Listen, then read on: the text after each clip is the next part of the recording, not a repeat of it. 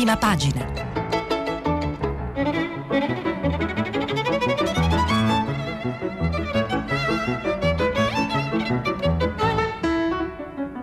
Questa settimana i giornali sono letti e commentati da Maddalena Oliva, vice direttrice del Fatto Quotidiano. Per intervenire telefonate al numero verde 800 050 333. Sms e WhatsApp anche vocali al numero 335 5634 296. Maddalena Oliva debutta nella professione giornalistica al diario di Enrico De Aglio. Passa poi alla TV, dove per dieci anni è autrice e caporedattrice nelle trasmissioni di Michele Santoro, da anno zero a servizio pubblico. Nel 2016 ha scritto e girato a Napoli il film documentario Robin Hood sui baby boss della Camorra, presentato alla 73 Mostra di Venezia. Da settembre 2018 è vice direttrice del Fatto Quotidiano. Ha ideato assieme ad Antonio Padellaro l'inserto di giornalismo investigativo Sherlock. Con l'inchiesta Io, survivor dell'esercito dei morti invisibili sulla strage silenziosa dei suicidi, ha vinto il Diversity Award 2020 nella categoria Stampa Quotidiani. Buongiorno, buongiorno, a tutti i radioascoltatori, buongiorno agli amici di Prima Pagina e soprattutto buon lunedì. Inizia una settimana diciamo intensa, sappiamo appunto che mh, avremo insomma delle giornate molto molto molto interessanti dal punto di vista politico, capiremo che cosa succede eh, tra domani e dopodomani per quello che riguarda l'esecutivo, il Premier Conte. E soprattutto insomma cominciamo anche eh, a vedere come questa crisi politica in un modo o in un altro cada in un momento in cui ci sono insomma, delle difficoltà per quello che riguarda la campagna vaccinale e soprattutto la crisi dovuta anche alla pandemia con i problemi insomma, economici di, per moltissime persone, moltissime categorie avanzano. E, ehm, iniziamo quindi subito con quello che questo, si è appena concluso un weekend diciamo, dove ci sono, si sono lanciati diversi ultimatum, sappiamo che abbiamo 48 ore di fatto di fronte, o meglio il Premier ha 48 ore di fronte per cercare di decidere come uscire, la strettoia eh, è molto molto segnata, come uscire da questo stallo, da questo impasse, sappiamo che l'operazione dei responsabili, il, mm, i famosi volenterosi sta stentando a decollare. E abbiamo visto appunto ieri come in televisione anche da una parte il leader del Movimento 5 Stelle Stelle Luigi Di Maio ha detto chiaramente appunto o Conte o le elezioni, allo stesso tempo appunto sottolineando anche come per il Movimento 5 Stelle in questo momento il voto su buona fede è un voto imprescindibile e allo stesso tempo appunto anche come però questa formazione del movimento non farà, non donerà diciamo negli organi né il sangue per questo governo. E poi appunto vedremo anche come ci sono delle novità al centrodestra con Salvini ieri in tv che ha lanciato Silvio Berlusconi mh, a corsa al Quirinale. Però appunto entriamo invece su quello che è da oggi eh, il cuore del problema. Eh, sono diversi giornali che si occupano della possibilità che Conte sia tra le varie opzioni che avrebbe a disposizione stia pensando sempre di più eh, a mettere dimissioni sul tavolo. Addirittura appunto anche prima del, um, del, voto sulla relazione della giustizia di Bonafede che è calendarizzato sappiamo la Camera per mercoledì pomeriggio e ancora appunto non si sa se a Palazzo Madama invece potrebbe essere o mercoledì stesso o slittare a giovedì. La paura appunto del governo è quella di finire sotto, anche se appunto non si vota diciamo, la relazione dal punto di vista dei contenuti, ma si votano le risoluzioni, quindi una risoluzione a favore una, di maggioranza e una, risoluzione invece contraria di opposizione, ma la paura appunto di andare sotto su una delle cose fondamentali che è la battaglia della giustizia per questo governo è, è forte. E quindi comincia da ieri a, a maturare sempre di più leggendo appunto in retroscena sui giornali di stamattina l'ipotesi delle dimissioni. Comincerei con Claudio Tito eh, su Repubblica eh, che eh, nel suo pezzo di ricostruzione peraltro appunto mh, mm, ha diversi virgolettati diciamo così di, Conte, eh, di Conte del Premier. E dimissioni quindi sul tavolo tratta con i centristi contemporaneamente per puntare al reincarico. Il mio obiettivo è un accordo che dia una limpida prospettiva politica al governo sino alla fine della legislatura ecco la mossa di Giuseppe Conte un balzo in avanti per rimettere in piedi la sua premiership indebolita e disarticolata dopo l'addio alla maggioranza di Renzi e di Italia Viva Il negoziato quindi secondo Claudio Tito si sarebbe improvvisamente riaperto con i cosiddetti centristi responsabili. Si sarebbe sbloccato ieri con un nuovo gruppo al Senato pronto ad una condizione però che il Presidente del Consiglio si dimetta per dare vita ad un nuovo esecutivo, il Conte Ter. La domenica di ieri è stata dunque politicamente più lunga del solito e si è chiusa con un'iniziale via libera del capo del governo a rinunciare temporaneamente al mandato. Ok alle dimissioni già martedì, ma con una riserva, appunto speculare, rispetto a quella posta dai nuovi interlocutori dei giallorossi. Dimissioni se davvero prende vita questo nuovo raggruppamento moderato e se i suoi rappresentanti possono ripresentarsi al Quirinale per dichiarare poi il loro sostegno. Ora, spiegato Conte, è il momento di continuare a lavorare per il programma annunciato in modo chiaro e trasparente in Parlamento. Non è solo Repubblica che mh, mm, ipotizza diciamo, la via delle dimissioni e quindi di conseguenza un passaggio mh, al Quirinale e la nascita di un Conte Ter, eh, anche la stampa con un articolo di Carlo Bertini eh, è sulla stessa linea di lettura, ehm, anche se diciamo ovviamente ehm, problematizza un pochino di più mh, all'interno del governo con un braccio di ferro appunto sull'ipotesi delle dimissioni. Nella maggioranza PD e 5 Stelle consigliano il passo indietro e Di Maio appunto come avevamo detto all'inizio 48 ore di tempo per trovare i responsabili eh, l'ipotesi salire al colle per evitare il KO sulla giustizia e mh, mm, il capo del governo resiste ma potrebbe arrendersi domani. Eh, Carlo Bertini scrive: In ogni crisi c'è sempre l'ora delle scelte per Giuseppe Conte, quest'ora è arrivata e il Presidente del Consiglio è scosso dai tormenti che giustamente preludono l'ora delle dimissioni da una carica del genere. C'è anche un commento a proposito di Marcello Sorgi sul dilemma del Premier, ma secondo me la cosa, diciamo, il contributo interessante che aggiunge anche la stampa rispetto alla lettura di, di questa crisi insomma, politica è anche con um, un trio di, di interviste, eh, intervistano Sandra Zampa, sottosegretaria del Partito Democratico, eh, che rappresenta da un certo punto di vista una parte del PD che è pronta a riaprire il dialogo con, con Italia Viva e coi renziani, eh, infatti dice Sandra Zampa, Italia, Valori, Italia Viva scusate, ammetta l'errore, pronti al confronto. E, e, invece diciamo molto più interessante trovo Giancarlo Cancelleri, vice ministro 5 Stelle, che dice tutti sono sacrificabili anche buona fede. Questo mh, mm, è molto interessante perché ieri, mh, mm, sempre mh, mm, come retroscena, alcune fonti vicine anche al governo avevano fatto trapelare la possibilità del fatto che addirittura come segno ehm, chiesto al Premier Conte ci fosse quello, ci sarebbe stato quello insomma, di provare a, per accelerare un'operazione di rimpasto e cercare di farla andare insomma, positivamente anche poi con un esame alle Camere, l'idea di sacrificare buona fede, quindi di far dimettere il Ministro della Giustizia, che sappiamo essere diciamo, non solo vicinissimo al Premier, ma anche uno dei simboli di questo governo proprio appunto per eh, la battaglia che ha fatto sul blocco della prescrizione, la spazza corrotti, eh, ma anche mh, mm, per alcuni all'interno del movimento, sempre appunto secondo il retroscena, posiz- un, un, personaggio che in questo momento potrebbe essere, potrebbe essere sollevato dall'incarico, visti anche alcuni malumori dei parlamentari 5 Stelle che in parte alcuni, così si dice, potrebbero anche pensare di riaprire Matteo Renzi. Ipotesi che invece appunto sia Luigi Di Maio ieri in maniera netta da Lucia Annunziata in mezz'ora in più, sia però anche il Premier qualche giorno prima ha detto una volta staccata la fiducia a questo governo non ci siederemo più di nuovo con, eh, con Italia Viva. E a chiudere questo, appunto, queste tre interviste sulla stampa c'è anche il deputato Italia Viva Luigi Marattin che dice sì al dialogo ma ci ascoltino, che è un po' insomma, il mantra di questi ultimi giorni per tutti i, i parlamentari di Italia Viva che sono stati ascoltati da Renzi eh, in giù.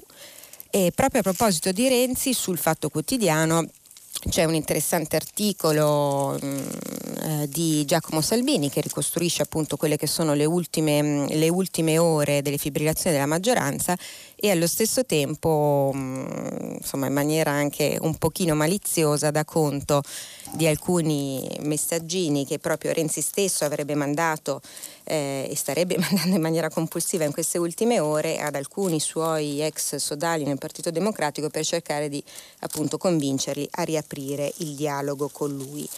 E mh, a proposito di questa operazione diciamo, responsabile che secondo Claudio Tito avrebbe ripreso quota proprio nella giornata di ieri, eh, il Corriere della Sera, Fabrizio Roncone, eh, fa uno dei suoi eh, ritratti barra colloqui con, eh, con la Binetti, eh, l'integralista quasi responsabile eh, sappiamo appunto Paola Binetti, eh, ultracattolica mm, dell'UDC, che dice appunto non vedo un'alternativa in questo momento, serve un nuovo governo ma con lo stesso Premier. Conte ehm, deve pensare a una roba che ci dia dignità. Noi rappresentiamo un pezzo d'Italia silenziosa ma con valori etici e morali precisi. E ehm, appunto anche il Corriere, diciamo, guardando un pochino di più però ai responsabili mh, diciamo, di centrodestra o comunque ai possibili interlocutori all'interno del centrodestra ehm, un'ipotesi anche di governo di unità nazionale, eh, intervista Paola Di Caro, Paolo Romani, 73 anni, sappiamo che è passato da Forza Italia, era una delle persone più vicine a Silvio Berlusconi negli anni scorsi, al gruppo misto, e dice appunto noi siamo disponibili ma con un esecutivo di salvezza nazionale. Sappiamo che tra le varie ipotesi, diciamo, mh, le opzioni che potrebbe avere eh, di fronte a sé eh, il Premier, stando appunto eh, ai giochi a carte, a, carte, a carte, ancora coperte, diciamo così, sarebbero quattro. Quindi una prima ipotesi è quella appunto di, di un rimpasto, una seconda ipotesi invece è quella appunto delle dimissioni, passaggio al colle e mh, Conte Ter una terza ipotesi è appunto il governo di unità di salvezza nazionale o governo di scopo che dir si voglia, insomma comunque eh, un governo a questo punto allargato e non è detto mm, appunto che anzi è diciamo, escluso il fatto che il Premier potrebbe essere ancora Conte e la quarta ipotesi che è quella che tutti eh, spererebbero di scongiurare a partire da noi cittadini è quella del voto. E anche il Corriere appunto in maniera magari un pochino meno netta rispetto a Repubblica e Stampa, eh, con un pezzo di Verderami, ehm, dà, la, mm, dà, per scontato il fatto che il passaggio, la scelta di Conte sarebbe quella delle dimissioni. Poi l'appello ai partiti e, e questa sarebbe la via mh, mm, di Conte per il governo Ter. Allo stesso tempo il Corriere registra l'ansia di Di Maio rispetto appunto alla già citata intervista di ieri in tv. Ehm, sulle 48 ore fondamentali che abbiamo, che abbiamo di fronte e che dobbiamo cercare di capire come, eh, come si evolveranno. E poi c'è mm, un pezzo di retroscena di Marco Galluzzo eh, che con un'immagine un'espressione diciamo, molto, molto, mm, molto forte rende l'idea di quella che potrebbe essere lo stato d'animo con cui Conte si appresta a vivere appunto queste 48 ore, ovvero se vado al colle da Papa e poi esco cardinale, che succede? La cosa però interessante che riporta Galluzzo sono le varie telefonate con i capi delegazione con i timori appunto di una crisi eh, non pilotata e soprattutto di una crisi che sarebbe incomprensibile per i cittadini. E, mh, mm, ancora, eh, dicevamo prima eh, mosse, a proposito delle mosse del centrodestra, ehm, ieri è arrivata in serata durante la trasmissione dell'Arena di Giletti la notizia insomma, che dal punto di vista del centrodestra ha scosso un po', e, come dicevamo prima, il piano di Salvini. Berlusconi può fare il capo dello Stato. Lo scenario per tenere compatta l'alleanza, sto leggendo dal giornale ehm, il pezzo di Pier Francesco Borgia. Un'investitura importante che il leader del Carroccio svela dopo aver ricordato in tutti i modi che la compattezza del centrodestra non è in discussione, ma soprattutto dopo aver assicurato conduttori, giornalisti ospiti che le elezioni non sono impossibili e che anche adesso si può votare. Anzi, dice Salvini, è l'unica e la sola soluzione capace di far uscire il Paese dall'impasse, soprattutto in un momento così difficile. La mossa di Salvini sulla candidatura di Berlusconi ha una sua utilità, la compattezza della coalizione non porterà il Paese a un salto nel buio e lo stesso leader azzurro potrebbe diventare il garante di questa operazione dal colle più prestigioso di Roma.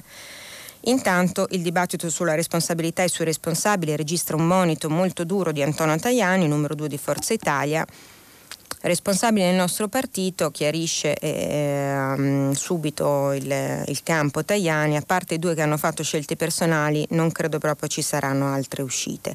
Sappiamo che eh, in questo momento, per quello che riguarda anche l'ipotesi delle elezioni, i sondaggi insomma, che sono letti la settimana scorsa darebbero, se si andasse a votare con l'attuale sistema, potrebbe essere appunto centrodestra il centrodestra mh, avanti, eh, però è anche vero, come dicono alcuni autorevoli sondaggisti e anche analisti, penso ho letto un'analisi molto interessante nei giorni scorsi di Salvatore Vassallo sul domani, Mm, bisogna ovviamente capire quanto poi peserebbe um, l'ingresso di Conte nell'arena insomma, della coalizione di centrosinistra e quanto sposterebbe questo tipo di investitura eh, negli indecisi. Quindi insomma mm, non è detto che poi eh, andare alle elezioni possa convenire in questo momento al centrodestra, sempre se ovviamente ci teniamo solo su un piano di ehm, di utilità diciamo, rispetto al consenso elettorale, anche perché sappiamo che Salvini dall'estate famosa del papete insomma, ha perso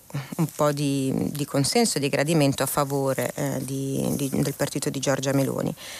E, mh, mm, per chiudere diciamo così, la, pagina, la prima pagina mm, della lettura di questi giornali, che poi è quella relativa appunto al momento della crisi politica, vorrei proporvi alcuni, mh, alcuni commenti, alcune voci particolarmente significative a mio modesto parere. E, mh, cominciamo da Ezio Mauro, che secondo me mh, un po' come fa, come fa, Giuliano Ferrara sul foglio, eh, fa un'analisi insomma anche un pochino più che si mh, discosta dalla strettissima attualità e Ezio Mauro appunto dice la crisi rivela così la debolezza di un sistema costruito sulle mezze identità i riformisti si dividono, il centrosinistra si rompe, la cultura liberale manca ogni volta l'appello nella destra, dove la prova dei fatti anche l'europeismo intermittente o addirittura latitante. Allo stesso tempo invece Giuliano Ferrara sul foglio parla dell'ora del pragmatismo come nuovo sistema morale. Solo un italiano su cinque vuole il ritorno alle urne e vorrei vedere, siamo un popolo pratico, antico, esperto di umanità e di modo informali e liberi di pensare. La sproporzione tra quello che ci sta succedendo e quello che ci facciamo con le nostre mani è veramente bizzarra, per usare un eufemismo non troppo triste. La pandemia non vuol dire che nessuno escluso da un dramma collettivo. Ci sono parti del mondo che ancora non conoscono picchi simili ai nostri. Attendono che venga la loro ora nefasta in una circolarità della piaga che sconcerta. La JP Morgan ha riunito l'industria della salute, il giro di Big Pharma e ha concluso. Ci sono anni ancora di tamponi necessari, di medicine da trovare, di rimedi vaccinali da perfezionare, da rendere idonei ai movimenti maligni del virus, dei virus. In tutto questo noi siamo alle prese con i cacciatori di errori, come li chiama Macron, i dispettosi sparatori di merda, una nozione, una nozione belluina, asfittica, mediocre dello scontro politico e istituzionale Chiaro che 4 italiani su 5 comunque la pensino, sentino come un dispendio inutile di balordaggini il teatrino della crisi, le balle sui fondi europei, le polemiche inutili e capziose su questo e su quello.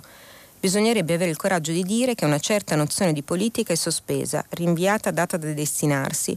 Ora è il momento di applicarsi a problemi e pericoli immediati, ma non di breve periodo. È il momento di riparametrare il nostro metro di giudizio, smetterla di fare i furbi, esibire mascelloni polemici di cercare uno spazio, perché è solo nello spazio del vuoto, della desolazione, quello che i politici demagoghi oggi possono cercare di trovare. Nessuno dovrebbe perseguire scopi troppo fissi ed è proprio il caso di dire che il movimento, secondo la vecchia formula di Bernstein, è tutto. Abbastanza amaro, però è una fotografia diciamo, della situazione che ci troviamo di fronte, non solo per quello che riguarda il nostro paese. E ancora un'intervista a Mentana, invece Enrico Mentana, il direttore del TG La 7 su Libero, un'intervista di, Piero, ehm, di Pietro Senaldi eh, che appunto rivede il moviolone, diciamo così, dell'ultima settimana gli ultimi dieci giorni della, mm, della crisi e, e, ci sono delle cose insomma interessanti. Mm, fondamentalmente il titolo è I giallorossi non possono morire per Conte. E, però è molto interessante perché appunto Mentana, passando in rassegna i vari protagonisti di, questa, di queste convulse giornate, cerca di rimettere in ordine un po' i pezzi del puzzle.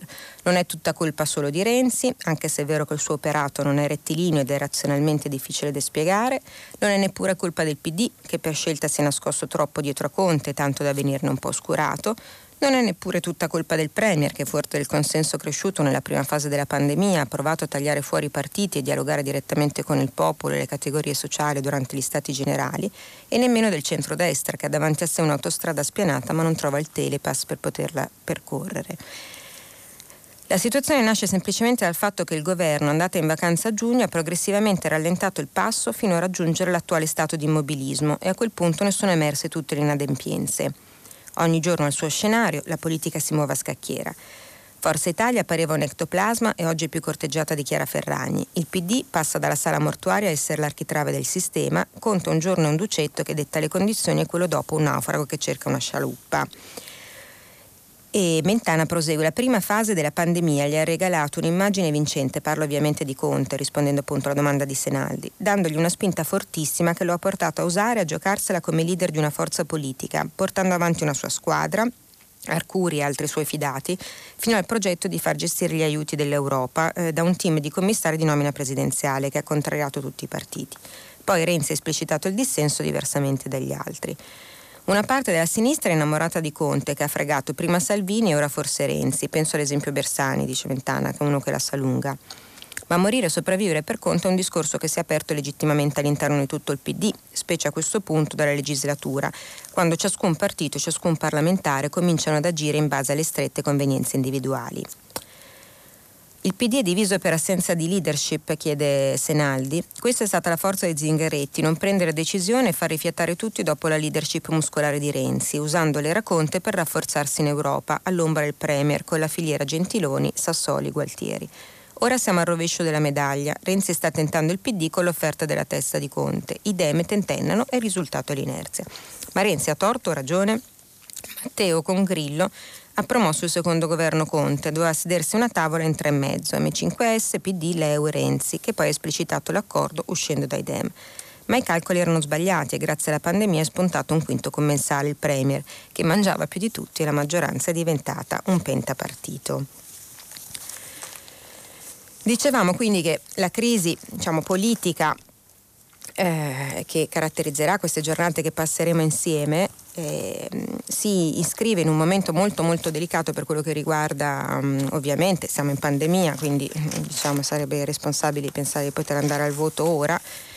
Eh, ma siamo soprattutto eh, di fronte ai primi grandi diciamo, problemi, eh, la corsa ostacoli della campagna vaccinale che sappiamo il nostro paese ha iniziato a partire da fine, fine anno scorso, il 27 di dicembre e, mh, mm, ci troviamo però di fronte nell'ultima settimana, abbiamo avuto da una parte mh, mm, prima l'annuncio da parte di Pfizer che è il, il, primo vaccino che ha cominciato a essere distribuito e somministrato in Italia così come in altre parti del mondo. Quindi primi ritardi con un taglio della distribuzione mm, e delle consegne del 20% che anche se ieri diciamo, la casa farmaceutica ha assicurato che a partire da questa settimana la distribuzione sarebbe ricominciata come da mh, mm, accordo e allo stesso tempo mm, appunto, negli ultimi giorni si è aggiunta eh, anche AstraZeneca. Sappiamo che ancora non ha ricevuto il via libera da parte di EMA per l'autorizzazione che dovrebbe arrivare a giorni ormai proprio questa settimana ma che allo stesso tempo ha già annunciato che eh, per quello che riguarda il, le consegne del primo trimestre eh, per l'Italia ci sarà un, um, un, taglio del 60% che è equivalente più o meno a circa 4,6 milioni di dosi in meno. Quindi diciamo mh, mm, la questione diventa abbastanza problematica, sappiamo che mh, mm, il cronoprogramma della nostra campagna vaccinale, nonostante gli ottimi risultati che ha ottenuto finora, siamo, numeri, cioè siamo i primi in Europa per numero di somministrazioni, avranno sicuramente delle ripercussioni molto pesanti a partire dalla categoria degli over 80. Ieri il Vice Ministro della Salute Sileri ha detto che insomma, ci sarà uno slittamento dalle 4 alle 8 settimane e l'obiettivo che aveva richiesto l'Unione Europea, ma che in generale tutti gli scienziati auspicano, ovvero quello di riuscire a immunizzare il 70-80% della popolazione entro mh, l'estate, al massimo all'inizio dell'autunno, diventa diciamo, molto molto, si allunga, si dilata eh, inevitabilmente diventa diciamo, molto più difficile da raggiungere. Proprio ieri, peraltro, in questa settimana abbiamo sentito anche durante eh, Radio Mondo no? l'attenzione che abbiamo avuto nell'ultima settimana dall'altra parte, all'altra parte dell'oceano con Biden, abbiamo sentito anche nei giorni scorsi. Eh, Fauci che è ritornato centrale anche perché appunto uno degli obiettivi di Biden per marcare la differenza rispetto a Trump è proprio quello di eh, di una lotta durissima al Covid no? e quindi mh, mm, l'obiettivo dei 100 milioni, 100 milioni di vaccinati negli Stati Uniti nei primi 100 giorni mm, dell'era Biden. E, e, proprio Fauci appunto ha detto che per poter pensare, sperare di, di affrontare un autunno quasi normale, l'obiettivo appunto resta quello di immunizzare il 70-80% della popolazione entro l'estate. E, mh, molto interessante perché negli ultimi giorni eh, ritorna centrale proprio a proposito mh, di questi ritardi ehm, delle case farmaceutiche ritorna centrale il tema della trasparenza rispetto ai contratti che sono stati siglati con queste multinazionali e soprattutto appunto delle logiche che stanno seguendo, come è normale che sia, mi viene da dire anche multinazionali farmaceutiche, appunto Big Pharma. Proprio il Fatto Quotidiano nei giorni scorsi ha pubblicato un'inchiesta eh, a firma di Stefano Vergine con, mh, mm, maniera, mh, mm, riportando ehm, dei dati di una ricerca mh, eh, anglosassone, una ricerca inglese, ehm, che appunto segnalava come fondamentalmente esiste, eh, come è normale che sia, eh, la legge dell'economia dei vaccini, quindi tendenzialmente i clienti che hanno pagato meglio e hanno pagato prima, diciamo così per dirlo in maniera ehm, cinica, sono quelli che vengono serviti meglio. E quindi segnalava, si segnalava così come eh, un sospetto ovviamente anche perché appunto i contratti veri e propri non, non siamo riusciti a vederli ancora se non uh, per Curvac che è l'unico contratto che siamo riusciti a, a vedere nel, nei termini desecretati anche alcuni omissis, eh, con alcuni omissis grazie diciamo, al lavoro di alcuni parlamentari ehm, in Europa eh, appunto come Mm, il sospetto potrebbe essere appunto quello che mh, mm, proprio alcuni giorni prima degli annunci dei ritardi sia da Pfizer che AstraZeneca eh, si sarebbero chiusi dei contratti diciamo molto importanti per le due case farmaceutiche, nel primo caso appunto, appunto per gli Stati Uniti come dicevamo prima e dall'altra parte invece AstraZeneca per, per, il Brasile. Ovviamente nel caso di AstraZeneca il Brasile si è assicurato mh, le dosi per 5 dollari in più rispetto a quelle che abbiamo pagate noi in Europa, e abbiamo fatto invece un accordo collettivo e un'azione insomma, di contrattazione eh, appunto comune a tutti i paesi e dall'altra parte invece Pfizer eh, potrebbe aver in un modo o in un altro per garantire a Biden il raggiungimento dell'obiettivo diciamo, favorito eh, il contratto con, um, con, gli Stati Uniti.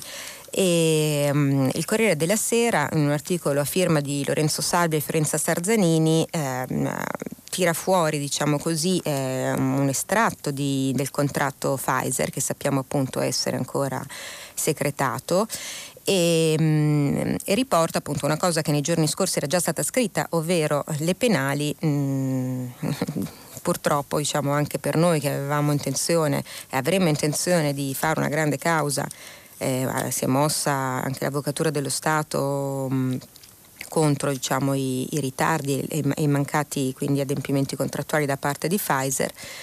Eh, nel contratto appunto il dettaglio è abbastanza clamoroso, ripeto, era già stato mh, anticipato alcuni giorni fa da altri giornali, in caso di inadempienze le penali non scattano in maniera automatica.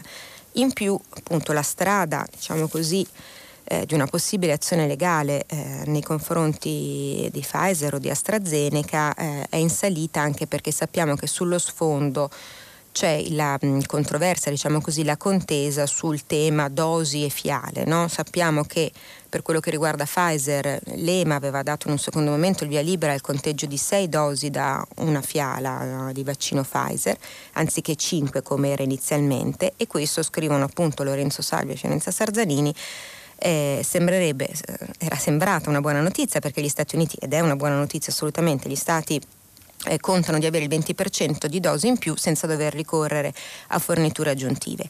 In realtà però è l'appiglio che Pfizer potrà utilizzare per ridurre le consegne concordate. Nelle lettere d'ordine dei singoli stati si parla infatti sempre di dosi e mai di fiale. Il 15 gennaio Pfizer comunica però ufficialmente a tutti i referenti europei, per l'Italia sappiamo il commissario Domenico Arcuri, che a partire dal 18 gennaio 2021 ogni vassoio spedito conterà 1170 dosi e non più 975, con appunto la famosa riduzione del 20% del numero di fiale. E, mm, come vi dicevo, questo in parte era già stato scritto nei giorni scorsi da alcuni giornali. La cosa interessante è la pubblicazione appunto del, di alcuni stralci del documento che è ancora attualmente segretato col contratto appunto mm, firmato dall'Unione Europea con alcune case produttrici. E proprio a proposito mm, del tema dei vaccini, quindi del dibattito che si sta aprendo e che alcuni scienziati stanno ponendo su ehm, la possibilità che anche altre eh, altre aziende si mettano a produrre mh, il vaccino visto il momento eh, particolarissimo insomma, che stiamo vivendo, la pandemia e ovviamente riconoscendo i diritti eh, al brevetto insomma, del, mh, e anche ai ricercatori che hanno lavorato eh, come mai insomma, nella storia della scienza per eh, chiudere e portare il vaccino insomma, e rendere disponibile il vaccino anti-Covid per tutti noi. C'è un'intervista eh, a Silvio Garattini sul mattino eh, appunto che rilancia questo tema. Sono farmaci salvavita, gli stati tolgano i brevetti. Eh, il farmacologo dice bisogna avere il coraggio di farlo, siamo um, in difficoltà, sappiamo che Silvio Garattini è lo scienziato che ha fondato l'Istituto di Ricerche Farmacologiche molto prestigioso Mario Negri. E, mm, e appunto vorrei citarvi parte di questa intervista di, della collega Lucilla Vazza. Il caso Pfizer e ora anche AstraZeneca era ampiamente prevedibile. Non possiamo ragionare con la logica di Amazon, clic, ordino e, e mi arriva il vaccino. Non funziona purtroppo così. Sono solo i primi di altri possibili intoppi produttivi, logistici o di altra natura. Ancora una volta è mancata la programmazione, una visione scientifica del problema. Da noi servono 120 milioni, 120 milioni di dosi e se anche queste aziende rispettassero le consegne pattuite avremo vaccini per circa 38 milioni di italiani entro la fine dell'anno, il che non ci permette di raggiungere l'immunità di gregge. Bisogna quindi cercare di fare in fretta altre soluzioni, fare altri accordi, moltiplicare anche da noi le sperimentazioni già in atto per accelerare l'approvazione dei vaccini migliori. Produrre vaccini è complicatissimo e ragionare come se fossero i banchi a rotelle è sbagliato. C'è un'altra intervista sempre sul tema della pandemia, eh, Walter Ricciardi che è mh, mm, il consigliere del ministro Speranza e che rimette di nuovo, ieri era ospite a che tempo che fa Fabio Fazio, rimette di nuovo in discussione il meccanismo delle fasce dei colori, eh, Walter Ricciardi intervistato dal messaggero, le varianti sono un pericolo, sappiamo mh, mm, l'allarme per la, la variante inglese, poi la variante brasiliana, la variante sud- sudafricana che sono quelle che in questo momento spaventano di più eh, tutti in zona rossa per un mese. Questa è la proposta del consulente mh, mm, di Speranza. E cito l'intervista di Mauro Evangelisti, ma io sono preoccupato perché l'organizzazione di una vaccinazione di massa ancora non è stata perfezionata. Dobbiamo farci trovare pronti quando avremo un numero sufficiente di dosi e poi abbiamo ancora troppi casi. Serve per un mese che tutte le regioni siano in fascia rossa, un lockdown vero.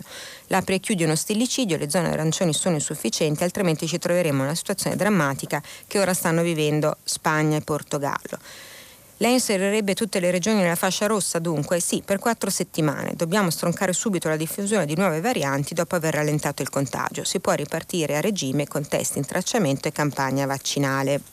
Si capisce come è possibile che il consulente del ministro dica diciamo, in maniera abbastanza costante il contrario di quello che dice il ministro stesso. A ogni modo, proprio a proposito mh, mm, zone rosse, zone arancioni, c'è diciamo, uno dei temi che mi appassiona di più questi giorni che è il caso, se non fosse appunto perché è grottesco e tragico, eh, mm, il caso della regione Lombardia e dell'errata attribuzione della zona rossa nell'ultima settimana. Mm, sono diversi giornali che citano e, pubblicano le mail che sbugiarderebbero mh, mm, il governatore, il presidente della regione Fontana e cito mh, il mio giornale, cito il Fatto Quotidiano che insomma da mesi, mh, dall'inizio della pandemia, nella prima fase, ha un posizionamento insomma, molto forte e anche molto, molto attento e critico nei confronti dell'operato della giunta lombarda.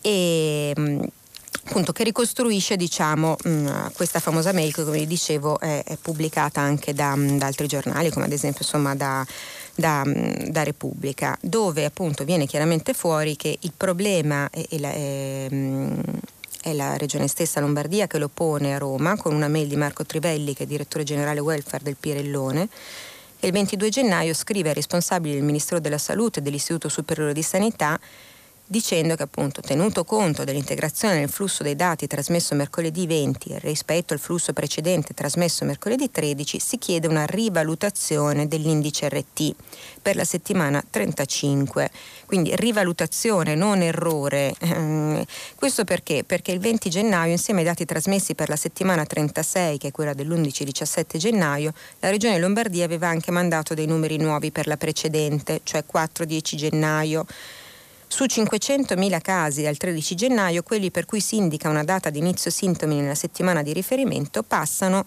da 419.000 a 414.000 che compaiono sempre per la settimana 35 nell'aggiornamento del 20, 4.875 positivi in meno. Il problema è semplice, leggo appunto dal Fatto Quotidiano un articolo di Alessandro Mantovani. Eh, se manca l'aggiornamento dello stato clinico di un positivo sintomatico, il paziente continua ad essere considerato sintomatico. Era un campo opzionale e non sempre veniva compilato, magari non è successo solo in Lombardia. Lì però alcuni sindaci se ne sono accorti, l'abbiamo raccontato nella settimana scorsa sulle pagine mm, appunto del mio giornale, eh, a firma di Andrea Sparacciari e anche di Gianni Barbacetto che ha intervistato la prima sindaca, una sindaca giovanissima di Peschera Borromeo, Caterina Borromeo, Molinari che la settimana scorsa appunto aveva segnalato più volte a Regione Lombardia che ci fossero delle anomalie nel cruscotto dati, cioè in questo sistema di biosorveglianza che è attivo a livello locale in Regione che permette appunto di monitorare l'andamento dei contagi e che la Regione Lombardia aveva risposto di fronte a diverse segnalazioni che era tutto normale, non c'erano problemi. Ci sono state segnalazioni almeno al 14 gennaio e dopodiché appunto mh, mm, in regione evidentemente qualche tecnico ha capito che c'era qualcosa che non andava e ha mandato i dati corretti attraverso un'integrazione e poi appunto chiedendo di rivedere e rivalutare i dati. Sappiamo peraltro stamattina è attesa, in giornata comunque attesa la decisione del ricorso del TAR che dovrà esprimersi sul ricorso alla Regione Lombardia e anche Repubblica mh, mm, non pubblica solo parte del, di questa mail che è già appunto è stata citata dal Fatto Quotidiano, ma addirittura altre due mail che traccerebbero appunto la storia di questa decisione presa a posteriori il 22 gennaio. Dagli SS, dall'Istituto Superiore di Sanità, i primi dubbi ave- eh, ci sono già il 7 gennaio, ma Milano risponde solo il 19. Sappiamo che la polemica mh, mm, anche ieri è proseguita col sindaco di Milano Sala che eh, appunto ha chiesto di, a Fontana di mostrare i numeri, ma c'è anche un altro caso che riguarda sempre la Lombardia e che riporta il Fatto Quotidiano ehm, e che riguarda un altro diciamo eh, dei casi più problematici per questa regione, cioè la campagna del vaccino antinfluenzale che sappiamo insomma che non ha dato ehm, insomma non ha dato molta, dire, molta soddisfazione a, a, questa giunta, eh, sono stati sprecati 10 milioni di euro e solo, è stato iniettato solo al 16% dei cittadini tra i 60 e 64 anni, ci sarebbero 900 mila dosi di antinfluenzale inutilizzato. Sul Corriere della Sera, rispetto a questa polemica sul caso Lombardia, c'è un'intervista di Marco Cremonesi proprio appunto ad Attilio Fontana, eh, dice come appunto, questo rimpallo di responsabilità è un'operazione che mi indigna, da Roma ribaltano le responsabilità e ribadisce che il caso sarebbe sollevato da noi.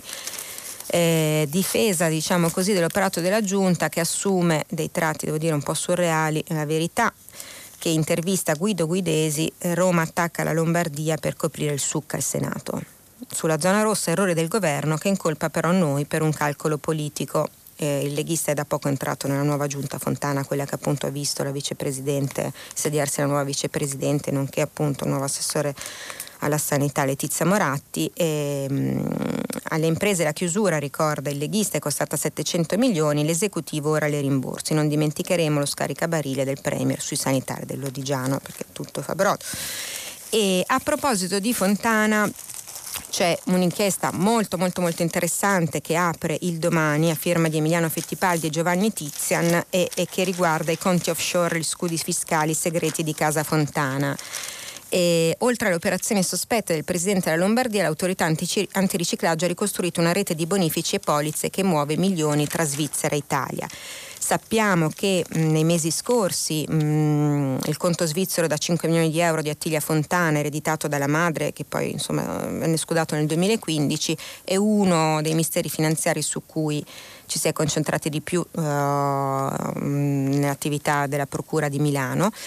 E, Ora appunto i colleghi Fittipaldi e Tizian eh, dicono come il Presidente della Regione non è nemmeno il solo componente della sua famiglia finite, finito nelle maglie dell'antiriciclaggio. Dopo la sua iscrizione al registro degli indagati per una presunta frode in pubbliche forniture, sappiamo il famoso caso dei camici di famiglia, diciamo così, ovvero dell'appalto dei camici la ditta di, della moglie del cognato di Fontana, Gli investigatori della Procura di Milano e l'autorità di informazione finanziaria di Banca Italia hanno acceso un faro su altre operazioni riferibili alla moglie Roberta Dini, al cognato Andrea e la signora Marzia Martinego Cesaresco, madre dei Dini e suocera di Fontana.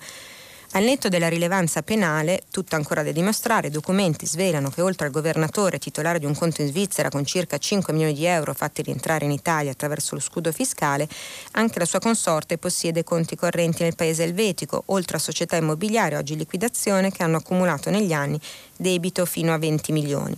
Inoltre le carte raccontano che nel 2015 anche due suoceri di Fontana hanno usato la voluntary disclosure per far rientrare capitali nascosti in Estonia, Svizzera e Curaçao, nelle Antille olandesi in violazione degli obblighi di dichiarazione dei redditi e dei monitoraggio fiscale. Quindi dopo il caso del conto in Svizzera, l'antiriciclaggio quindi indaga anche sui familiari di Fontana, in particolare gli affari della moglie, del cognato e della suocera. E, ehm, per tornare, diciamo così, eh, parlando sempre di soldi, però in questi ultimi minuti che mi restano prima di aprire i microfoni con voi radioascoltatori, ehm, allora eh, il problema dicevamo prima mh, mm, economico della crisi, insomma, che la pandemia sta, mh, mm, sta sottolineando. Eh, il Sole 24 ore apre il giornale con i dati insomma, mm, delle famiglie che chiedono aiuto e sconti, 9,5 milioni di famiglie chiedono appunto nel 2000, hanno chiesto nel 2020 aiuti e sconti, eh, aumento dei percettori del reddito di cittadinanza e di numerosi bonus nati per il Covid. E I sussidi sociali peraltro avrebbero il boom proprio in Lombardia dove mh, mm, le richieste di reddito di cittadinanza sarebbero aumentate del, del 22%. E, mm, in più c'è anche eh, l'apertura di Repubblica che segnala in un articolo di Valentina Conte come eh, un milione di italiani si troverebbero senza aiuti, la cassa integrazione non sarebbe arrivata per 1,2 milioni e l'Inps ha, circa 200.000 pratiche in giacenza, un terzo risale a molti mesi fa, addirittura a marzo, il 68% delle domande è stato presentato a novembre e la cassa integrazione veloce non decolla. Proprio su questo anche la stampa eh, allarme rosso per ristoranti e alberghi, 13.000 imprese fanno gola ai clan, mm, in un pezzo di Edoardo Izzo il CERVED, si sottolinea come il CERVED abbia stimato la mappa delle aziende che per colpa della pandemia sono a rischio infiltrazione, in pericolo anche le agenzie di viaggio e c'è anche mh, l'inchiesta di copertina del, dell'inserto economico, del fatto economico appunto sul fatto quotidiano che eh, si dedica all'analisi mh, dei settori più colpiti dalla crisi e eh, con i relativi appunto ristori. Proprio sul tema mh, ristori, fondi e quindi ovviamente anche l'allarme sui possibili ritardi eh, con, recovery, con recovery fund, la crisi potrebbe poi portare insomma, a rallentamenti, mm, segnalo sempre su Il Messaggero eh, un intervento di David Sassoli, Presidente del Parlamento europeo, eh, che sottolinea, come in parte aveva fatto anche in un'intervista ieri il Ministro Amendola, il recovery non aspetta, l'Italia non può eh, fermarsi. Peraltro ehm, ricorda come l'Unione Europea offra 27, ai 27 fondi sostegno e consulenza per ogni Stato, un, um, un regolamento che è stato votato la settimana scorsa dal Parlamento Europeo, e, però appunto dice... E, eh, il problema non è ehm, ovviamente a Bruxelles c'è la massima attenzione sulla stabilità politica del nostro paese, ma ricorda anche che non bastano le risorse se poi le risorse appunto si usano male ed ecco perché poi proprio mh, mm, in molti sono a sottolineare come questa mh, mm, destabilizzazione della nostra situazione potrebbe portare a cascata delle mh, mm, gravissime conseguenze anche sulla, sulla consegna definitiva dei piani del recovery che è prevista per aprile, soprattutto poi sulla prima tranche di aiuti. Sappiamo che siamo il paese che ha ricevuto oltre 200 miliardi, cioè che ha ricevuto di più dall'Europa da questo punto di vista. E sempre appunto il messaggero nella stessa pagina, pagina 3, riprende il tema lanciato ieri da un editoriale di Romano Prodi eh, che appunto mh, per cercare di uscire dalla crisi di governo il collodo Prodi appunto, pe, eh, propone un governo a trazione europea e quindi ehm, il messaggero appunto ricorda e sottolinea come ci siano, sta- ci siano stati nella giornata di ieri molti apprezzamenti alla proposta dell'ex premier. Proprio a proposito, diciamo prima, ristori, mh, mm, guardiamo con moltissima attenzione ehm, ai, al settore dei ristoranti, al settore del turismo, che è uno di quelli più colpiti. Eh, c'è anche quello della cultura, mm, c'è un'inchiesta molto interessante di Italia Oggi, eh, cinema e teatro in streaming e tour, virtuali, e tour virtuali nei musei e, è interessante perché appunto ovviamente segna purtroppo per cinema, teatro, concerti dal vivo perdite tra l'80 e il 90%, ma molto interessante, diciamo, unica speranza di poter guardare un po' di luce in fondo al tunnel, invece il mercato dei libri regge e eh, in una valutazione dicembre 2020 su dicembre 2019 addirittura sarebbe cresciuto anche del 9%, quindi un consumo di cultura in controtendenza. Prima ehm, proprio al volo, eh, dalla cronaca invece, eh, altro femminicidio, eh, siamo in Sicilia, uccisa, bruciata, gettata nel burrone sotto torchio il fidanzato della diciassettenne, la ragazza si chiamava Roberta Siragusa e la storia purtroppo a Caccamo, l'omicidio a Caccamo è una storia di cui si occupano tutti i giornali, ricordiamo appunto che abbiamo chiuso un anno in cui praticamente ogni tre giorni è stata uccisa una donna. E sempre a proposito di violenze sulle donne, il Corriere torna sul caso genovese dove ci sarebbe un'altra ragazza, un'altra vittima, avrebbe parlato dei presunti stupri. E il racconto ieri sera non è l'arena e direi che mh, mm, possiamo andare la rassegna di oggi finisce qui poi magari insomma vedremo se avremo modo di eh, ritornare su alcune cose vi aspetto dopo la pubblicità per il filo, per il filo diretto ed eccoci, bentrovati. Cominciamo subito con la prima telefonata. Pronto? Eh, pronto, sono Mirko da Genova. Buongiorno Mirko. Volevo intervenire sulla, sulla crisi di governo. Credo che siamo di fronte alla solita crisi di governo, e cioè a una crisi di sistema, secondo me. Eh, non ho compreso, lo dico perché non ho compreso la riforma del taglio dei parlamentari. Avrei capito maggiormente eh, il taglio, per esempio, della legislatura a quattro anni perché eh, qui si risolve sempre in un 3 più 2. È chiaro che la, la, forza che sostiene il governo, la forza di minoranza, a un certo punto rivendichi, dice ti ho, tenuto, ti ho sostenuto per tre, Beh, non è il caso di questo governo, ma nella mentalità di un governo sostenuto da, una, un, da un, governo parlamentare che si forma in Parlamento è chiaro che eh, la forza di minoranza a un certo punto rivendichi qualcosa.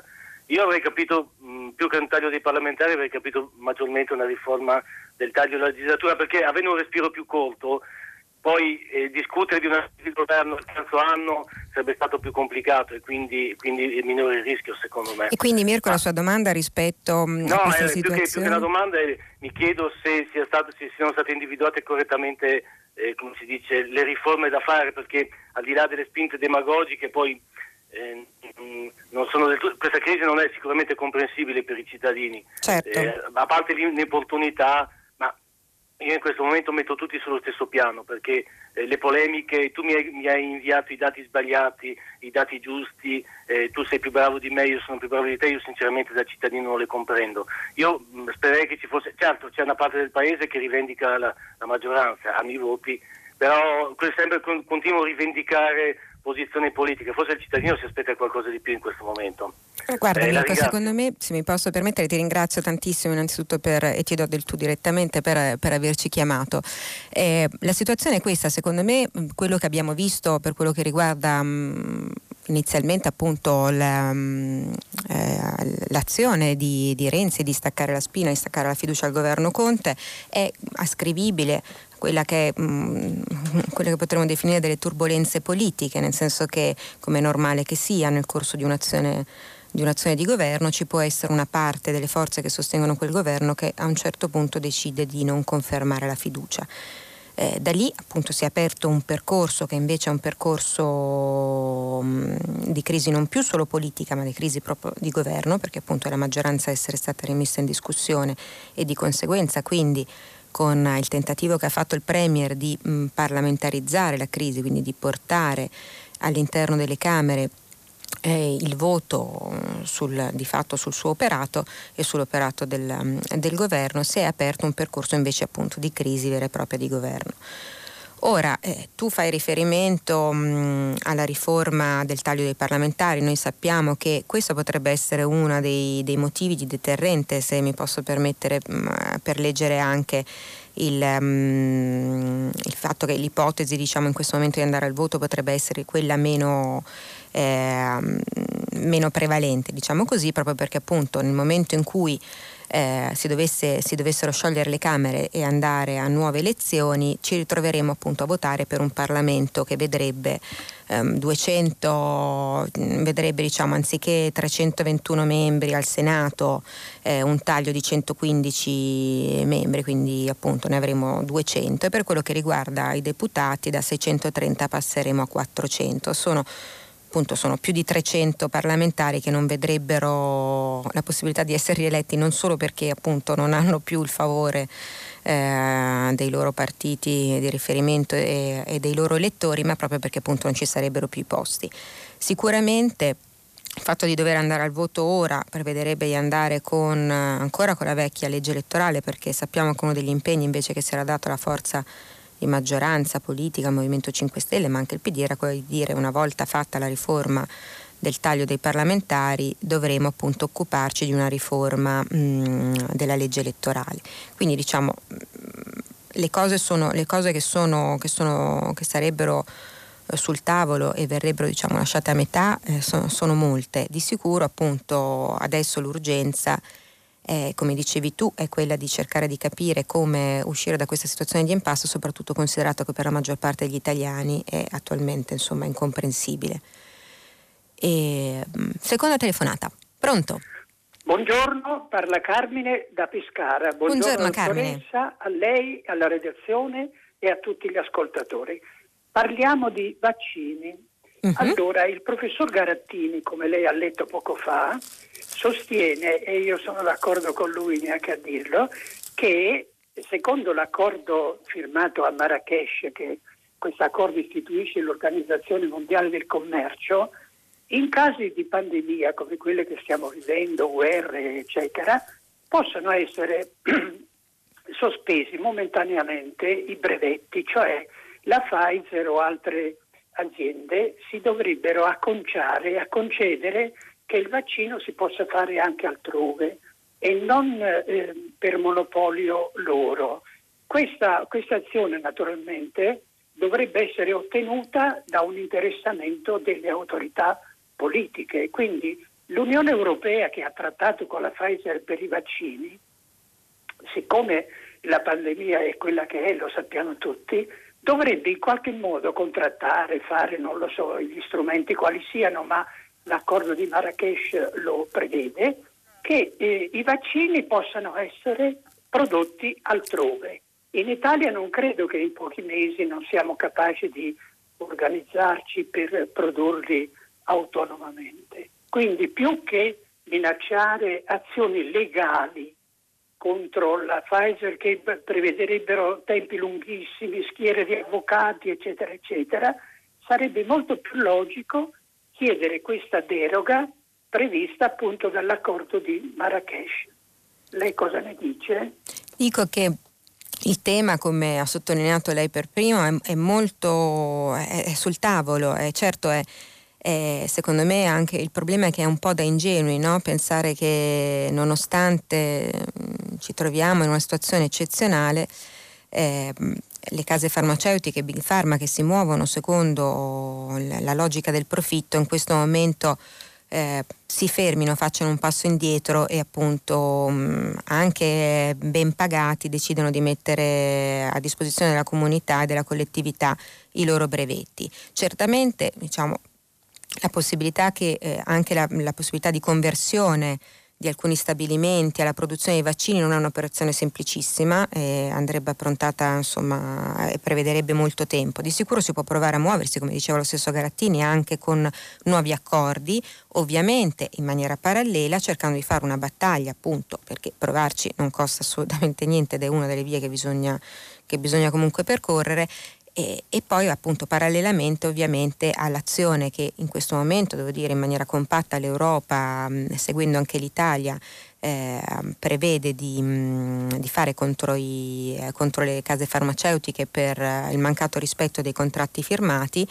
E non dobbiamo assolutamente, non dobbiamo assolutamente fermarci anche perché appunto temo che in realtà eh, gli intoppi che vedremo da qui ai, ai prossimi mesi potrebbero essere eh, anche altri e diversi. Ecco. E a proposito di questo volevo anche leggere uno dei messaggi che ci è arrivato. Um, e che riporta al centro proprio il tema che diceva lei del, um, di quanto appunto poi la ricerca privata, quanto sarebbe meglio se avessimo investito come avremmo dovuto per migliorare insomma, la sanità invece nella ricerca pubblica. No? Sappiamo che c'è uno dei vaccini ad esempio che è in fase, in fase, finale, in fase 3, e che è quello dello Spallanzani reitera che sarebbe un vaccino, un vaccino completamente autoprodotto in Italia e che mh, laddove dovesse vedere nei prossimi mesi anche un'autorizzazione favorevole da parte di EMA potrebbe aiutarci a, a quantomeno insomma, a creare delle scorte, delle dosi che ci metterebbero al riparo da eventuali altre mancate consegne.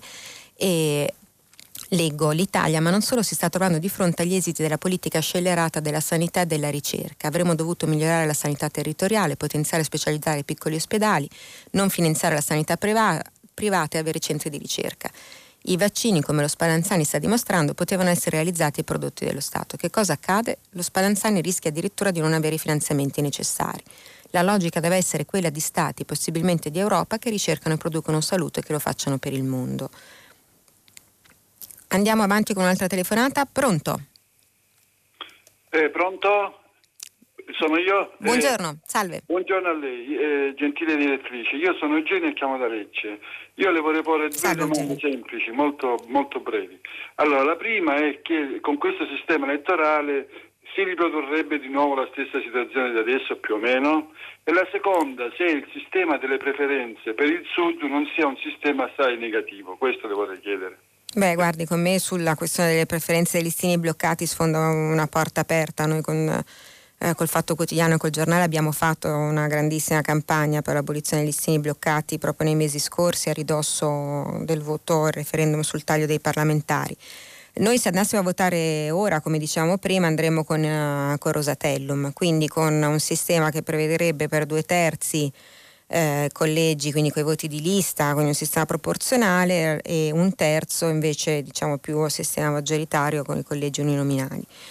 Eh, è un bel pastrocchio, diciamo, quindi la cosa mh, mm, sarebbe, sarebbe auspicabile il fatto di poter permettere mh, mm, una volta diciamo, finite queste turbulenze eh, rimesse nel, al centro quelle che sono le priorità del Paese, quindi campagna vaccinale, recovery, aiuti e sostegni per i ristori, prevedere anche l'inizio di una discussione, come del resto era stato eh, promesso, su, proprio appunto sul, um, sulla riforma della legge elettorale per l'abolizione anche dei, delle preferenze dei listini bloccati. Ecco. Facciamo anche un'altra telefonata, pronto? Pronto? Salve, buongiorno. Pronto, sono Mar- buongiorno, sono Marco da Milano. Buongiorno Marco. Eh, ho mandato un messaggio perché volevo um, evidenziare questo fatto. Da un anno o più si parla tutti i giorni, a tutte le ore, di pandemia, pandemia ed è giusto perché da un secolo non l'avevamo avuta. Però direi che sia molto prudente che almeno la stampa, se non i nostri politici e i politici del mondo che hanno tutta una visione molto miope del futuro, eh, sfruttino la capacità dell'uomo di lanciare lo sguardo nel futuro e guardare al di là di domani. Dopodomani avremo eh, il, il, il cambiamento del clima che ci darà dei disastri che la pandemia sembreranno rose e fiori immagini miliardi di persone che da tutte le coste di tutto il pianeta fuggiranno perché il mare si innalza di 1, 2, 7 metri, chi lo sa. Solo il Bangladesh deve avere qualcosa come 650 milioni di persone che fuggiranno perché tutto il Bangladesh è sopra il livello del mare di 1-2 metri soltanto. Cosa succederà? Allora, non dico che non dobbiamo parlare di pandemia perché se andiamo all'ospedale col Covid ci lasciamo la pelle, eh, ma eh, non dimentichiamo che anche domani i nostri figli e i nostri nipoti eh, avranno cose ben peggiori se noi non provvediamo a parlare di clima. Dobbiamo ridurre l'inquinamento atmosferico, meno male che almeno in America se ne sono accorti però non basta, anche in Italia continuiamo a buttare nell'atmosfera un mucchio di, eh, di mm, inquinanti che aumentano la temperatura dell'aria. Questo volevo dire. Eh, io eh, mi chiamo non solo Marco ma anche Marco Tullio e per di più Tirone. E in latino Marco Tullio Stiro era il segretario di Cicerone e ai suoi allievi stenografi perché era l'inventore della stenografia diceva nulla die sine linea noi diciamo nulla die sine clima una battutina tutti i giorni sul clima non costa niente ma tiene sveglia l'opinione pubblica. Assolutamente Unica possibilità che ha l'uomo di eh, salvarsi perché finanzieri, statisti e politici miopi non faranno niente fino a quando non avranno l'acqua in casa.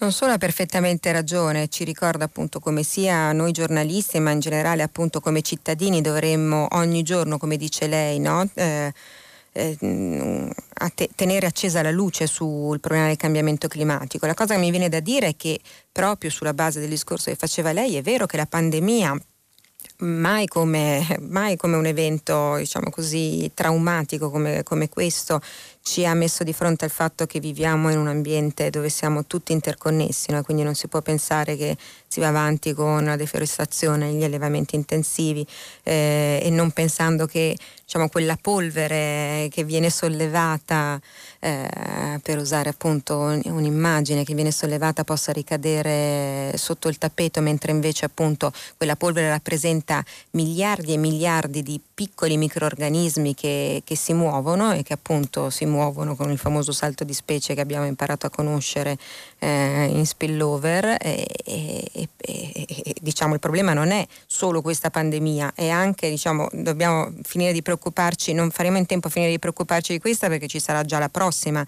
Che, mm, che, ci troveremo insomma, ad affrontare. Quindi sicuramente se eh, si figuri appunto Greta insegna, però voglio dire la cosa importante secondo me è che si può aprire una nuova, una nuova stagione da, dal punto di vista dell'attenzione eh, del clima, non solo perché appunto è cresciuta la nostra consapevolezza, ma anche perché da una parte abbiamo la possibilità anche dei, mm, insomma, dei, soldi che arriveranno in maniera massiccia dall'Europa e che riguardano appunto uno degli, degli, obiettivi, uno degli assi strategici è proprio quello della rivoluzione verde, la transizione ecologica, un obiettivo che dobbiamo, che dobbiamo porci, ma anche perché mh, mm, il cambio che c'è stato alla Casa Bianca con Biden ci può far sperare di aprire delle azioni congiunte di salvaguardia appunto dell'ambiente e di riduzione appunto dell'impatto dell'inquinamento sul, um, sul riscaldamento globale.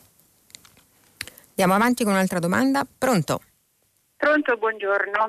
Buongiorno. Sono Bella e chiamo da Todi, Umbria. Eh, sempre in te, buongiorno e eh, grazie a prima pagina a tutti quanti voi eh, per il lavoro che fate. Ehm, eh, sempre in tema di sanità, eh, in Umbria eh, la, la, la, la, politica, diciamo, la, eh, la, giunta sta continuando con un'opera di esternalizzazione dei servizi sanitari. Eh, questo è cominciato anni fa con, eh, con altra giunta, diciamo, con i servizi di polizia dati alle cooperative. Ora, eh, attualmente, la nuova giunta ha proceduto all'esternalizzazione, ad esempio, del servizio del 118, che è stato, è stato fatto un bando di gara ed è stato dato recentissimamente a privati. Detto questo, io mi collego però, e faccio qui la, la, domanda, a un fatto di cronaca sanitaria accaduto eh, l'altro ieri qui, qui in Umbria nel senso che sempre la Giunta ha eh, esternalizzato per l'emergenza Covid, eh, il basamento degli ospedali, eccetera, eccetera, ha esternalizzato servizi sanitari intesi come interventi, anche grandi interventi chirurgici in case di cura private, cliniche e case di cura private. E allora, cosa è successo? È successo che una ragazza di 28 anni, madre di due figli piccoli, è andata in una di queste case di cura a fare un intervento all'anca. Um, un intervento non particolare che comunque richiede una, una, una, una chirurgia, un'anestesia, eccetera. Allora, questa ragazza ha avuto uh, una, crisi uh, cardiaca eh, a cui la casa di cura non ha potuto far fronte oltre un certo eh, limite. Perché? perché non ha la rianimazione. E questa, come, come tantissime, come la quasi totalità penso delle case di cura private, eh, questa ragazza è stata presa e trasportata di grande urgenza a Perugia all'ospedale Silvestrini, dove è stata trattata ma purtroppo è deceduta. Poteva, dece- eh, poteva, morire anche se l'intervento fosse stato a Silvestrini? Forse sì, non si può dire, c'è la magistratura che sta indagando. La mia domanda è questa, le chiedo, ma perché una casa di cura o clinica privata che usufruisce di entrate sia da parte dei privati che del pubblico, quando si trova ad affrontare un'emergenza sì. non la risolve perché non ha le condizioni per risolverle, ma ricorre scaricandola sul pubblico. È troppo facile. Va bene, io, sono, io, so, scusi, io sono un veterinario e mi sono occupata dell'ispezione degli alimenti. Un sì, bar, guardi, un ristorante, per perdoni. aprire deve avere il bagno. Mi, mi, perdoni, rimaniamo appunto sul problema che pone lei. Ovviamente io non conosco il caso nello specifico e non mi posso permettere, mh, come dice lei, a garanzia diciamo, dell'operato anche sia della famiglia della ragazza che dall'altra parte l'operato dei medici, è giusto che se ne occupi la magistratura per cercare di capire. Sicuramente il problema eh, della sussidiarietà pubblico-privato, eh, il famoso anche, mi viene da dire, l'umbre eh, negli ultimi mesi, l'emergenza Covid in parte ricalcato dal punto di vista sanitario alcune, alcune scelte modello Lombardia, no? a partire dalla chiamata come consulente Covid di Guido Bertolaso. Eh, nel caso specifico, eh, eh come dire, le ripeto, non non mi posso esprimere, certamente eh, diciamo, sono e rimango convintamente per il sistema pubblico, ma questo sa a Sandir. E, e, quello che posso dire sulla base dell'esperienza appunto della Regione Lombardia, che non è che continui a citare perché sono ossessivamente eh, legata mm, diciamo a occhi solo per quella regione ma perché eh, banalmente sono originaria di quella regione visto che sono di Milano posso dirle eh, che per quello che mi riguarda come mio modesto parere eh, anni e anni di investimenti solo nella sanità privata, a vantaggio di modelli sicuramente di grandissima eccellenza che sono quelli degli ospedali lombardi, dimenticando completamente il pubblico e il territorio, poi purtroppo ci hanno messo di fronte a tutti gli errori diciamo, e alle grandi tragedie che abbiamo visto in quella, in quella regione per quello che riguarda la gestione dell'emergenza. Eh, ma mm, a proposito di questo leggo, mi fa piacere leggere un, un altro messaggio che ci è arrivato eh, dove giustamente appunto ci invitano a non parlare solo della Lombardia, c'è anche il caso Sardegna, e il nostro radioascoltatore riporta, ci riporta il tema nella querel sui numeri, sull'indice RT e sulle assegnazioni del, dei colori errate, eh, la Sardegna che è passata da gialla ad arancione nonostante abbia dati epidemiologici tra i migliori delle regioni italiane. Come mai è possibile che si tratti di una vicenda analoga a quella della Lombardia? Eh, Ora vado a memoria, però proprio due giorni fa il tema della Sardegna, così come anche il tema del Trentino Alto Adige, assieme a quello della Lombardia, è stato segnalato mh, mm, su, proprio in, in, in, in, occasione del monitoraggio dell'Istituto Superiore di Sanità, ma anche riportato poi in alcuni articoli. Non a caso, peraltro, nell'intervista che abbiamo citato prima mh, mm, al, al, presidente Fontana, lo stesso Fontana eh, fa riferimento a Solinas, vediamo se riesco a recuperarla, il passaggio e, e, comunque appunto per dire che ci sono diverse regioni che in questo momento oh, potrebbero avere degli errori nei dati. Ora, nel caso del Trentino Alto Adige, ripeto, vado a memoria, quindi magari non sono precisissima, mi scuso con i radioascoltatori, il tema poteva essere quello diciamo di... Mm, sappiamo che appunto la provincia autonoma di Bolzano è rossa, mentre il Trentino Alto Adige no, e, il Trentino scusate, eh, no, e per quello che riguarda il, mm, il Trentino eh, c'erano insomma dei numeri che, che non tornavano e questo a vantaggio del fatto che eh, probabilmente sulle terapie intensive mh, mm, era successo insomma mh, mm, era successo qualcosa. E questo ovviamente a favore del fatto che invece quel, mh, mm, il Trentino potrebbe essere rosso eh, secondo i parametri di Roma anziché appunto arancione.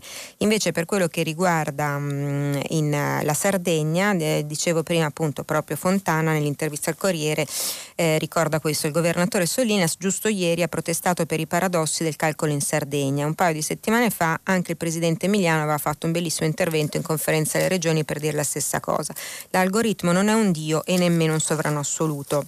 Questo è verissimo, dopodiché dico anche eh, che questo sistema diciamo, non prevede solo il sistema che ha messo a punto ehm, il governo, in particolare il Ministero della Sanità, eh, della Salute, coadiuvato dall'Istituto Superiore di Sanità eh, non, non, è che riguarda, riguardi solo un algoritmo, riguarda diciamo, un bilanciamento di diversi parametri, quindi diciamo, c'è la capacità di resilienza del territorio, l'ospedalizzazione, il numero appunto di terapie intensive mh, occupate, quindi diciamo, la, mh, la, valutazione che viene fatta di settimana in settimana è, è più complessa. Certamente è, è, diciamo, beh, mh, non è da escludere che anche in Sardegna possano esserci, possano esserci, dei, esserci stati dei problemi. Eh, di sicuro appunto mm, la cosa che, che, proprio se non sbaglio era il sindaco Sala ieri a segnalare nel suo post Facebook, di sicuro pare un po' strano che diciamo, un sistema che eh, va bene per la maggior parte delle regioni improvvisamente eh, non vada più bene mh, mm, per la Lombardia e per un'altra eh, regione come in questo caso mh, mm, la Sardegna che è amministrata anche questa da una giunta di centrodestra mh, eh, Solinas però appunto cercheremo di vedere perché eh, il colore delle zone comunque resta un argomento vivo, è quello che ci ha insegnato a, mm, a convivere con il virus in questi, in questi mesi e che comunque eh, continueremo ad avere diciamo, come sistema eh, ancora per, ehm, per, diversi altri, per diversi altri mesi. Um, un'altra telefonata? Eh, buongiorno, Pronto? Sono... Salve. Pronto? Sono... Sì, sì. Buongiorno, sono buongiorno. Ruggero da Verona. Eh, ho risentito la notizia che Berlusconi potrebbe aspirare o essere candidato al Quirinale.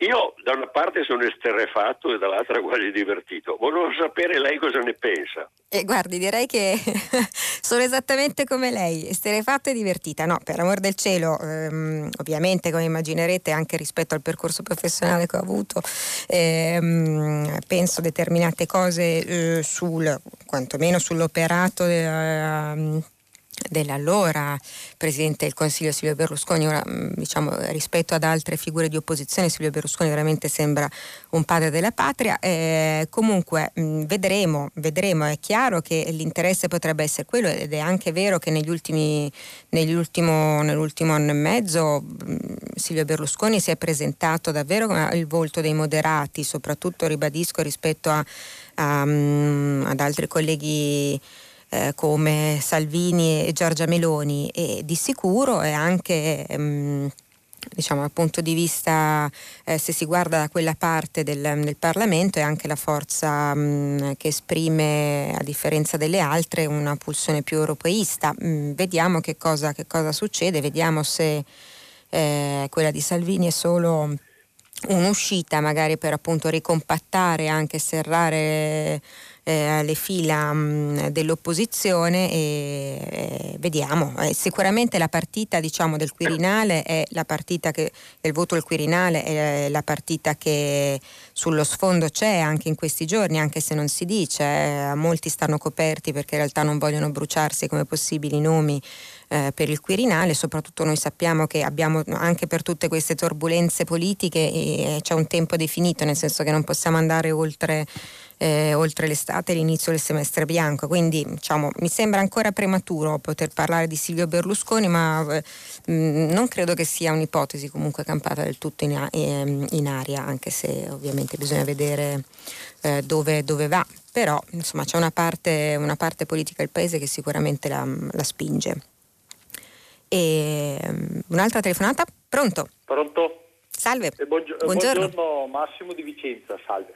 Volevo parlare di cambiamenti climatici e far notare che, eccolo qui, stiamo provando in diretta, senza volerlo purtroppo, ahimè, stiamo provando lo stile di vita giusto che sarebbe forse almeno da provare per fare una lotta seria al cambiamento climatico senza avere nessuna garanzia sui risultati perché a me tante volte parlare solo di lotta al cambiamento climatico con la bocca, scusi sì. il termine, cioè non mi piace, ecco questo, la zona arancione, no, no, la zona rossa per carità, la zona arancione, questo è lo stile, non si va eh, in aereo, turismo poco e niente, non si va al mare che, o in montagna, purtroppo, bellissimo. Insomma, lei è un fan della decrescita, mi pare di capire. No, no, no, no, io solo volevo far notare a coloro che sostengono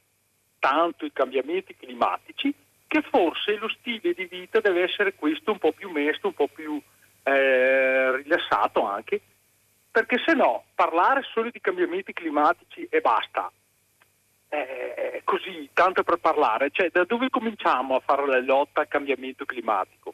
Da, da cosa? Compriamo tutti di colpo le macchine elettriche senza che i soldi non ce li abbiamo? Cioè, e tra l'altro comunque l'energia bisogna produrla, d'accordo?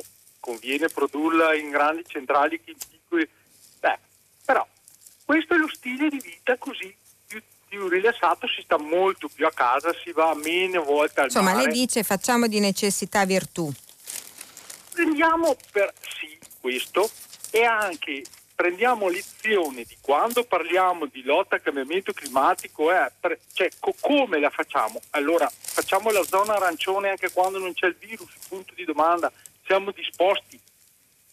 Ecco, non è che si va al cielo, io conosco tantissime la domenica un atteggiamento che mi era un po' antipatico, andiamo a 150 km all'outlet per vedere se le scarpe costano 10 euro di meno e facciamo, spendiamo 100 euro di autostrada, benzina, eh, certo. ristorante. C'è questo stile di vita così, ragazzi, non possiamo poi dopo avere, essere contro cioè, il cambiamento climatico.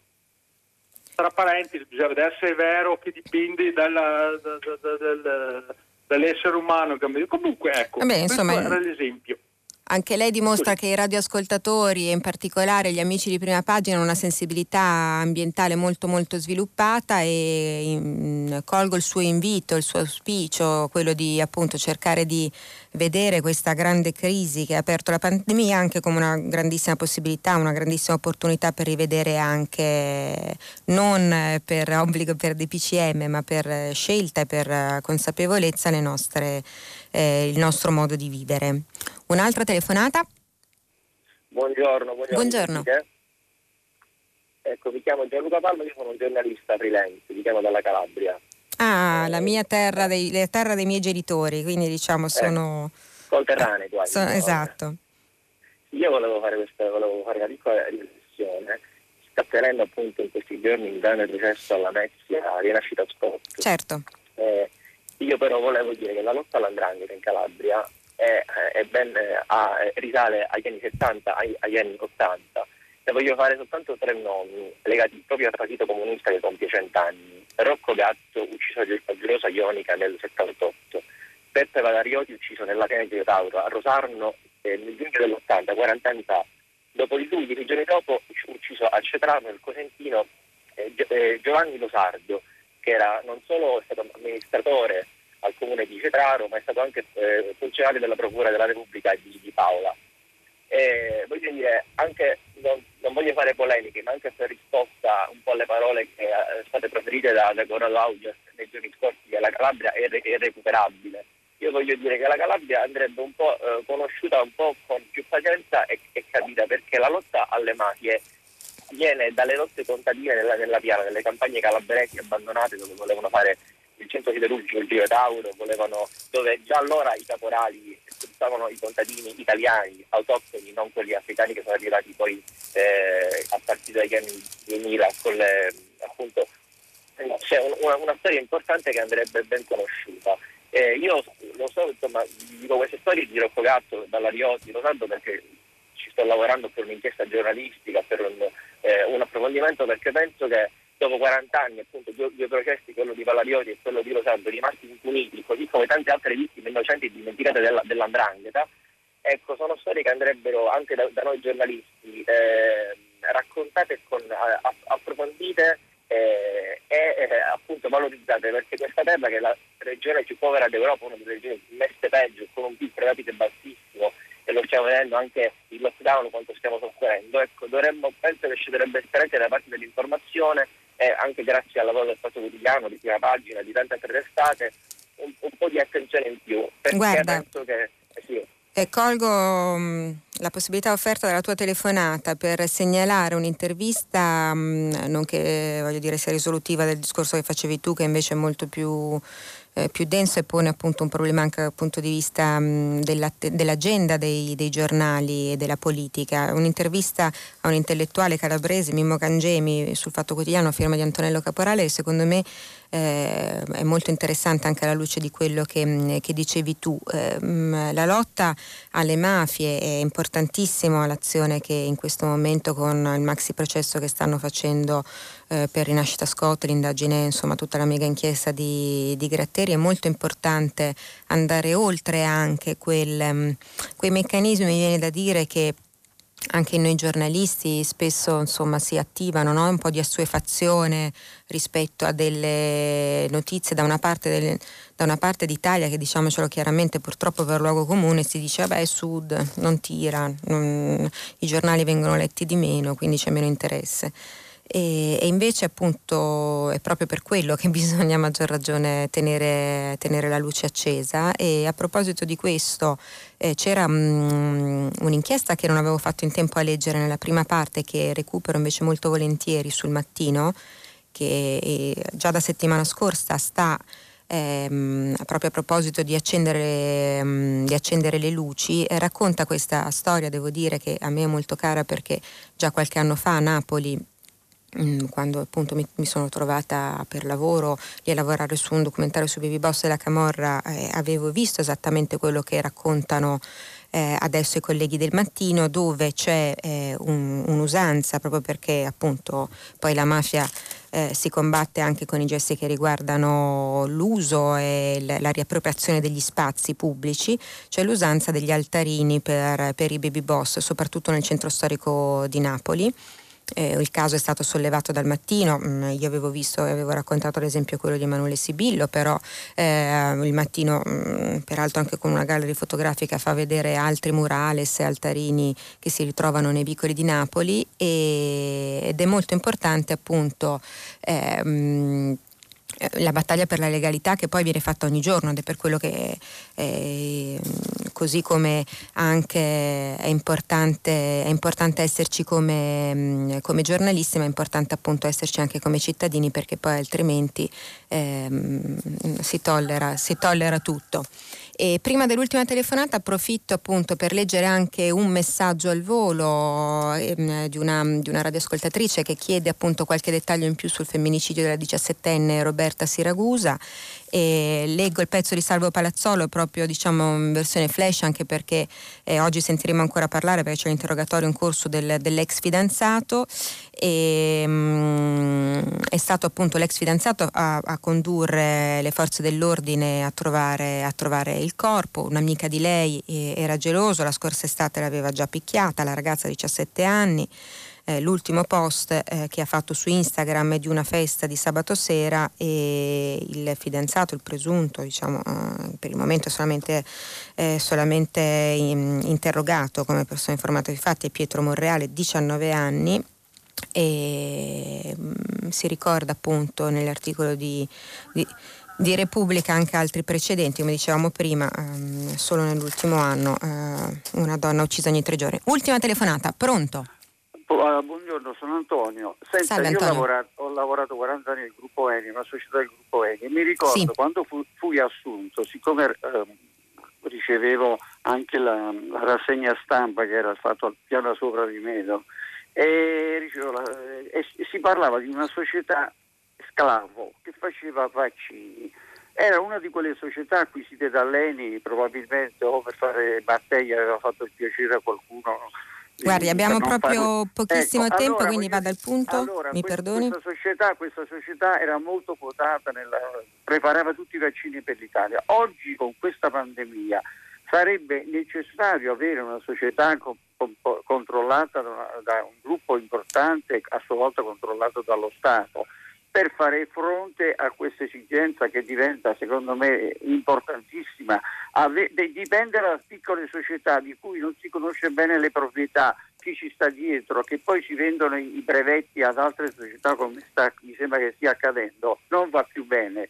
Quindi lo Stato deve rientrare assolutamente nel campo dell'evoluzione dei vaccini con un programma serio, solido e con capitali Guardi. italiani e non stranieri. Ci sono anche altre um, società e aziende italiane che si sono proposte proprio nell'ottica di cui parlava lei, quindi mi sembra diciamo comunque, ripeto, eh, ci troveremo costretti eh, probabilmente anche nei prossimi mesi a porci il problema, quindi prima ce lo poniamo meglio è. E per oggi noi ci fermiamo qui, mm, grazie a tutti i radioascoltatori, dopo il giornale radio vi ricordo Edoardo Camurri che conduce pagina 3 e a seguire poi le novità musicali di primo movimento e alle 10 come sempre una delle mie trasmissioni preferite, Tutta la città ne parla, che approfondirà uno dei temi posti proprio da voi ascoltatori. Potete riascoltarci sul sito di, di Radio 3 e per il momento per oggi è tutto e a domani. Buona giornata.